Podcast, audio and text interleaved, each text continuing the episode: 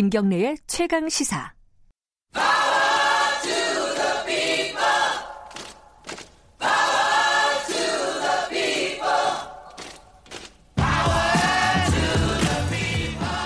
을의 입장에서 을의 목소리를 통해 함께 사는 세상을 생각하는 시간입니다. 지금은 을밀대 어, 민생경제연구소 안진걸 소장님 나와 계십니다. 안녕하세요. 네, 안녕하십니까.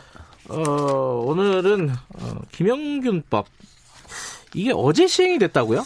예, 2018년도에 통과됐습니다. 연말에. 예. 근데 이제 어, 19년 아닌가? 아니요. 2018년 12월 17일 날 통과됐는데요. 그랬었나요? 어. 네, 왜 그러냐면 어, 이 법은 그냥 바로 시행하기가 아, 어렵습니다. 왜냐하면 음. 산업재해를 예방하는 음. 조치를 강화하는 거잖아요. 네. 그럼 당연히 그 기업들이나 사업장에서 준비를 해야 되기 때문에 네. 좀 시간이 이제 걸렸는데 어, 고 김영균님의 희생으로 이 법이 국민들의 관심을 받고 법을 개정해야 된다라는 여론이 치솟고 네. 그러면서 통과돼서 어, 산업 법 이름은 정확히는 산업안전보건법인데 네. 고 김영균법으로 저희가 부르고 있고요.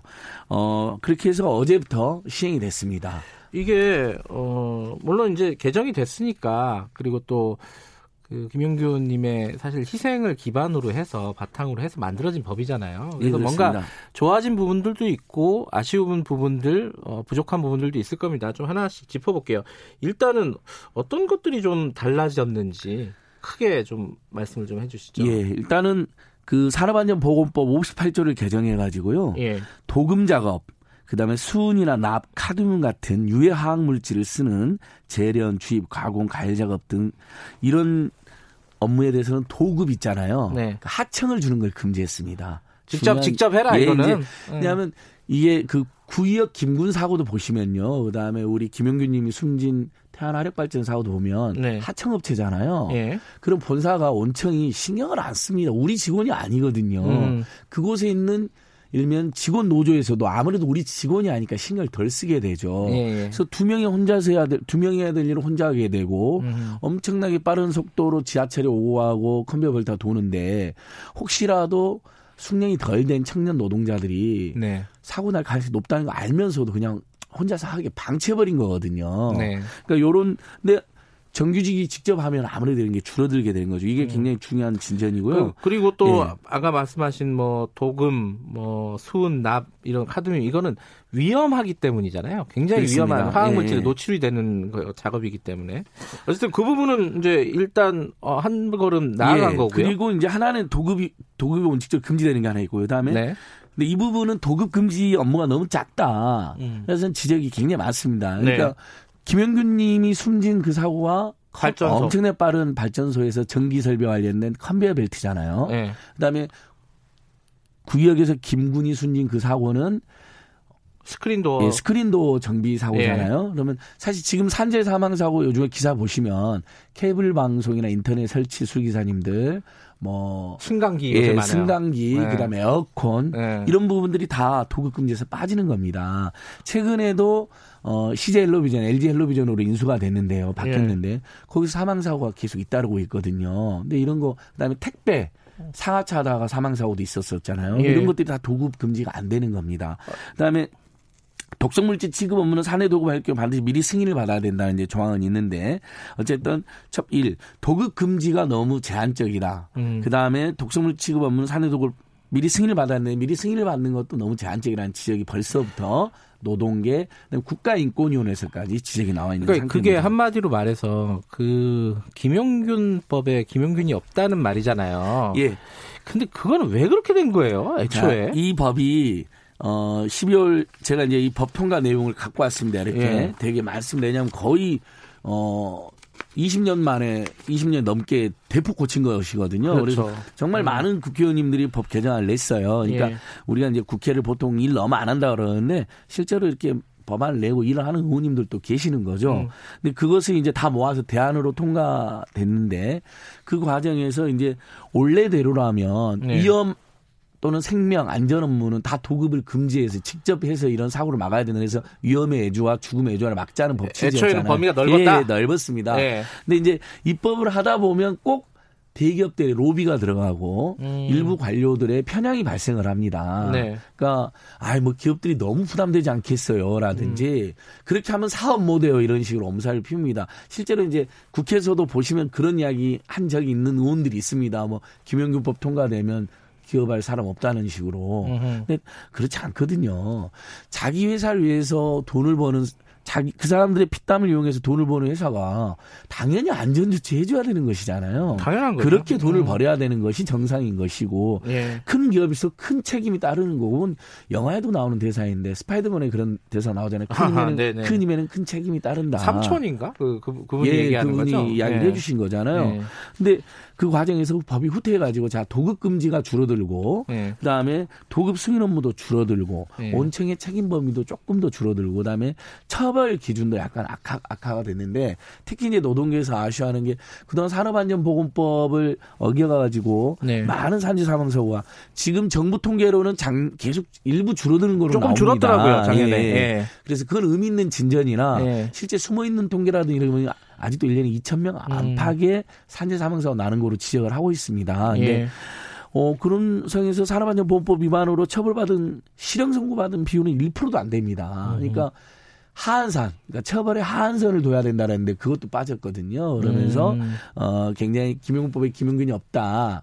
컨베이어 벨트 업무, 승강기 업무, 그다음에 구역 김군 같은 업무가 여전히 도급이 가능한 거죠. 음. 다만 이제 이 법이 통과됨으로써 그러서는 안 된다는 취지는 확인이 된 거잖아요. 네. 예를 들면 서울 서울 지하철 공사에서 구역 김군이 숨진 다음에 그걸 정규직으로 했습니다. 법이 강제하진 않았지만 네. 그러니까 이 법을 통해서 전 사회자로 다시 한번 산업 현장의 안전, 국민 안전이 강화되는 계기가 됐고 일부 진전이 있다. 음. 어, 아쉬운 부분이 많지만 그분은 이제 향후 개정 작업을 하고 한편으로는 서울 지하철 공사처럼 정규직으로 전환 그다음부터 지금 스크린도 사고 안 나고 있죠. 네. 저는 청취자 여러분들께 바로 이게 정치의 힘이고 시민운동의 힘이고 우리 국민들의 힘이라고 생각해요. 지금 스크린도 고치는 거 옛날에 사망, 사망 계속 났었잖아요. 지금 거의 지금 몇 년 동안 안 들리고 있잖아요. 네. 정규직으로 하고 안전조치 강화되니까 사, 사망사고나 산재가 안 나고 있는 겁니다. 이렇게 가야 되는 것이거든요. 그러니까 법을 떠나서 기업들이 법 취지대로 봐서 위험하다 싶으면 정규직을 뽑는 것으로 또는 이미 하고 있는 비정규직을 정규직으로 전환하는 방식으로 해야 된다는 호소를 드리고 싶습니다. 요즘은 보니까 물론 이제 눈에 눈에 보이는 걸 말씀드리는 것 뿐이지만은 이 승강기 고치는 분들하고 배달 있잖아요. 예. 그 오토바이 라이더 이분들이 굉장히 위험하고 사고도 많고 사망 사망 사고가 굉장히 많더라고요. 맞습니다. 자, 예. 그래서 이 산재 사망 사고도 예. 줄어들고는 있다고 하지만은 예. 정확하지 않다라고 다들 지적하는 게 예를 들면 배달 라이더 분들은 노동자가 아니라 지금 자영업자로 그러니까요. 않습니까? 예. 자, 20대 지금 산재 사망 소위 절반 가까이가 배달 노동이라는 음. 통계도 최근에 나와 있습니다. 충격적이죠. 그러니까 음. 등록금 벌려고 또는 생활비 벌려고 또는 당장 취업이 안 되니까 잠시 뛰어들었는데 20대 전체 사망 사 산재 사망 소 절반 가까이 배달 사고라는 겁니다. 그러니까 뭐 근데 그건 산재로도 잡히지가 않아요. 왜? 자영업자니까. 아니 그게 너무 네. 심각하더라고요. 왜냐면은 오늘 오토바이를 배워 가지고 내일부터 배달 뛰는 거예요. 그러니까 지금 이제 운전면허가 있으면 오토바이를 네. 이용할 수 있지 않습니까? 그러니까 굉장히 간단한 운전면허하고 간단한 교육만 받고 바로 뛰어드는 건데, 어, 한, 이게 만약에 우리가 노동자로 노동법 보호를 받으면 최저임금법이라든지 근로기준법 적용을 받기 때문에 휴식도 받을 수 있고 최저임금이 보장이 되잖아요. 근데 자영업자니까 건당 수수료를 받잖아요, 이분들이. 음. 그러면 하나라도 더 해야지 최저임금을 넘을 수가 있거든요. 그러니까 속도를 낼 수밖에 없고 아무래도 또 기다린 분들이나 그 주문하는 예. 배달 대행사나 자영업자 선생님들도 조금 더 일찍 가달라고 하니까 아직도 예. 그러다가 산재 사망 사고 났는데 이게 산재로 안 잡힌다는 거예요. 그냥 자영업자 그냥 자영업자 개인 사고로 잡히는 거예요. 이런 식으로 숨어 있는 음. 산재가 굉장히 많다. 그다음에 오늘 요 이야기 꼭 말씀드리고 싶었는데요.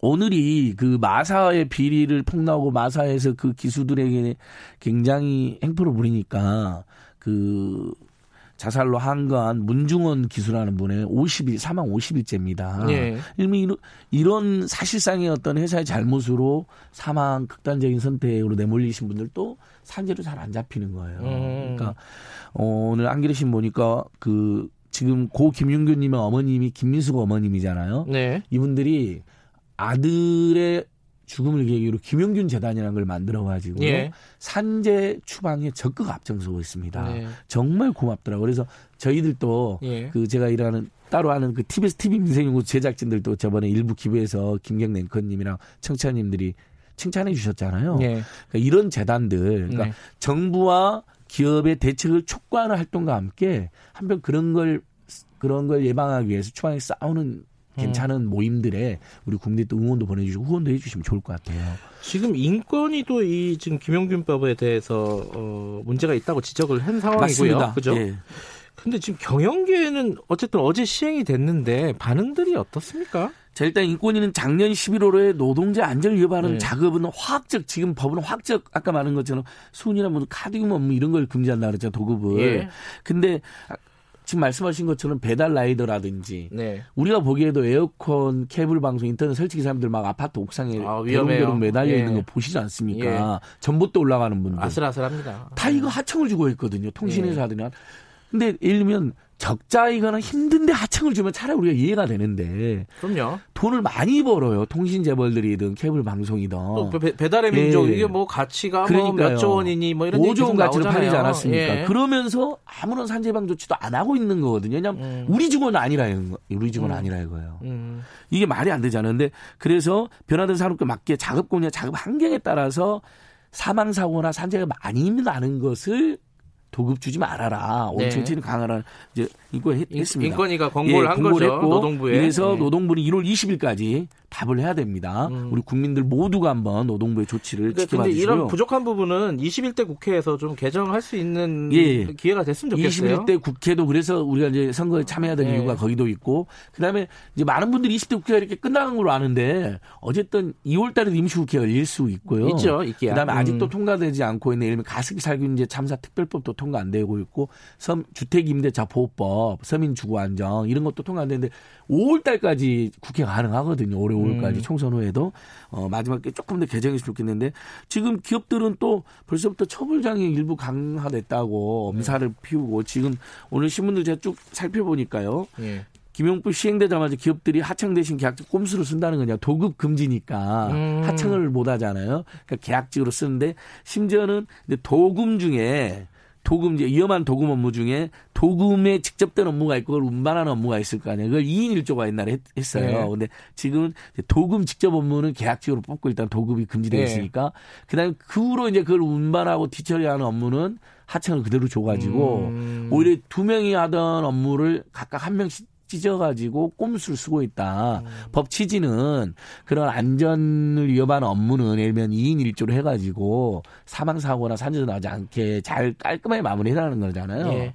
그러니까 이런 꼼수를 쓰고 있는데 알겠습니다. 저는 법 개정이 한 번 더 이루어져야 된다. 예. 근데 다만 이런 의견을 드리고 싶어요. 짧게. 그러니까 많은 분들이 이제 아, 뭐 해도 안 되는 거 아니야. 자꾸 뭐 이렇게 너무 허무하게 생각하시는데 사실 이 법만으로도 지금 많은 부분도 개선이 이루어지고 아니, 있습니다. 기용법이 통과가 됐잖아요. 예, 통과됐다는 그래도. 것도 의미가 예, 있고 진전을 했죠. 핵심이 빠져 있고 내용이 미진하다는 음. 지적은 우리가 할 수 있는데 그걸 그러나 바로 그런 또 지적을 함으로써 하나씩 알겠습니다. 더 좋아지는 것이거든요. 세월호 이후에 안전에 대한 인식이 굉장히 높아지긴 했는데 요새 많이 잊어먹은 것 같아요. 예, 예, 그러니까- 다시 한번 좀 생각을 가다듬을 수 있는 기회가 됐으면 좋겠습니다. 오늘 여기까지 듣겠습니다. 예. 고맙습니다. 고맙습니다. 민생경제연구소 안진걸 소장이었습니다.